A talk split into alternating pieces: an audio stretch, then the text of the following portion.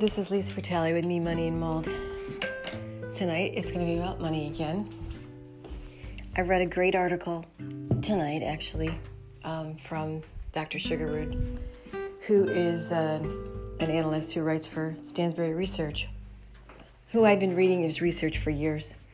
And um, it was a good article because it was about the market and emotions.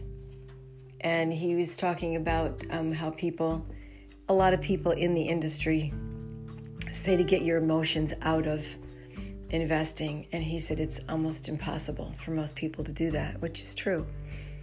And he also said um, he let you in on a secret that it does, it never really gets easy.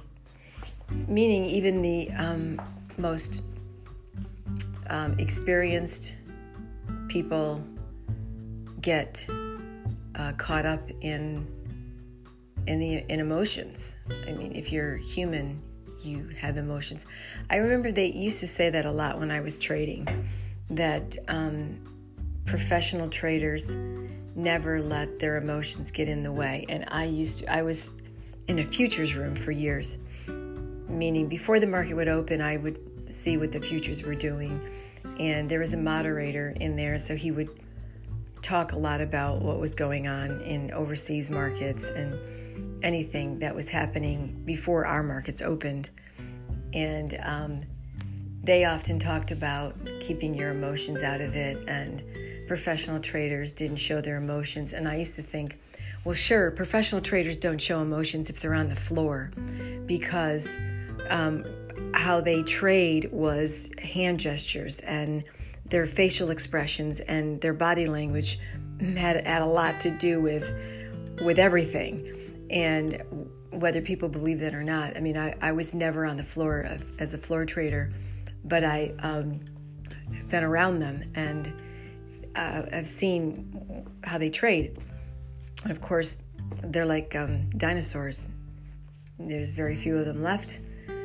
Anyway, I can understand why they used to say uh, that they keep their emotions out of it because they they had to remain um, as emotionless as possible because what they were doing was a physical thing, it wasn't a digital thing like it is now. And um, it's nice to read from a professional who's been a hedge fund manager. Um, he's uh, Dr. Sjuggerud. He's, uh, you know, very um, smart guy. And um, his research has made me money and um, and he has a system that actually helps you keep your emotions out of it.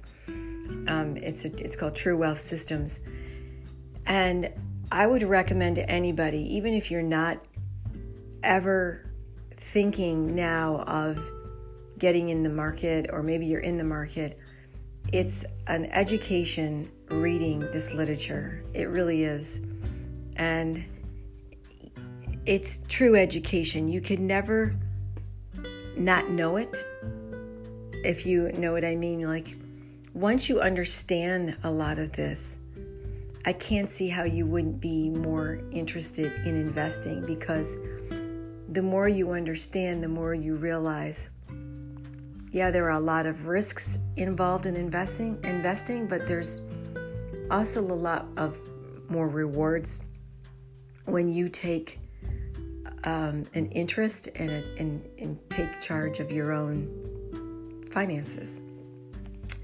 It's just, uh, it's an accomplishment to stay level headed, especially in today's markets that um, seem to move on every tweet from Washington. And um, and where you at times as an investor and he's, he mentioned this also where a news story can throw you off and can give you cause you doubt and cause you to doubt your strategy. Thinking should i should i sell some of this? Should i take some of my profits should i protect this? Should i become more defensive? Should i completely just sell everything and forget it all Um, you know, is this another 2008? I mean, that's always in the back of my mind because a lot of people talked about that. Um, man, they talked about that in 2010. I stopped trading at the end of 2013. And I remember just living through something like 2008 when nothing made any sense.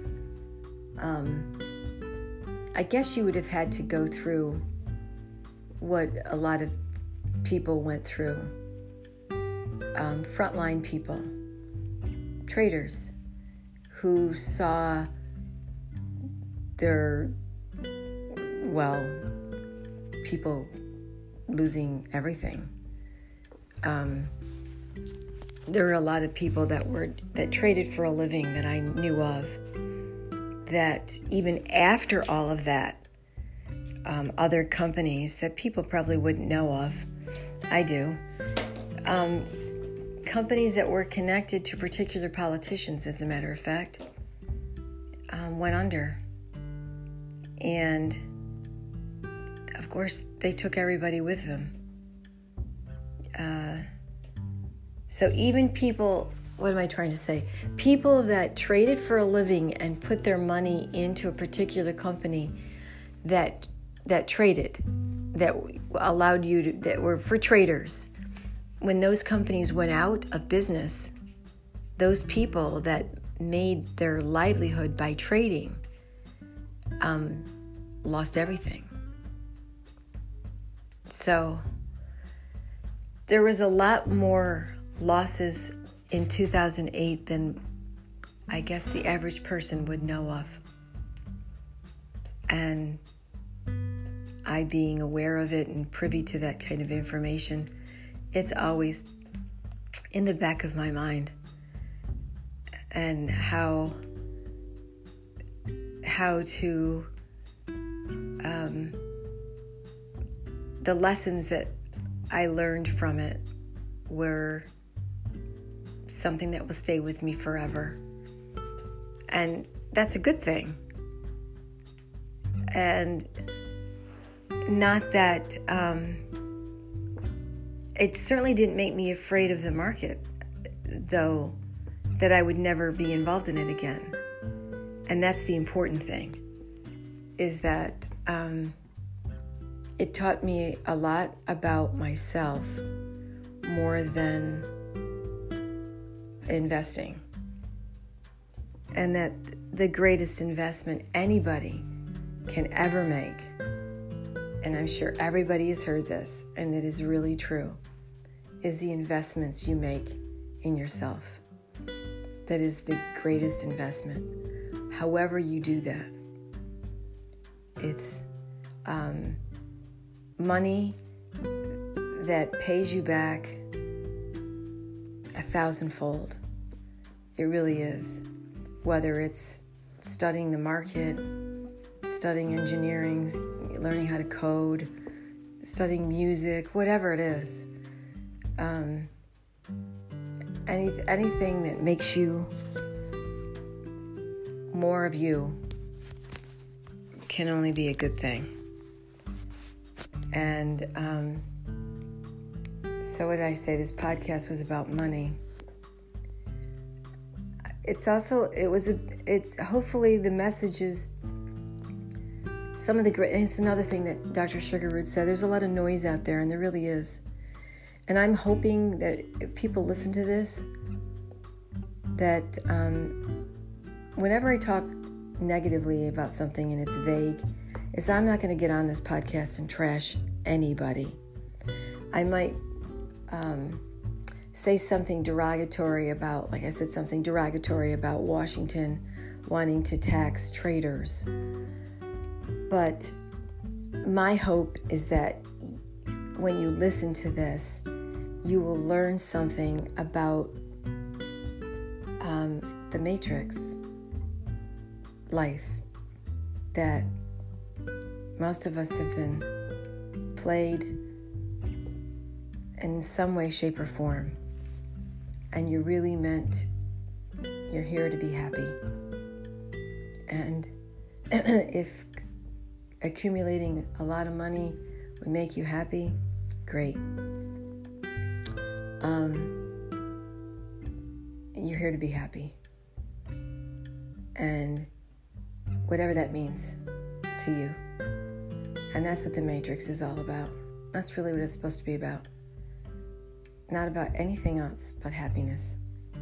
And not at the exclusion of anything else.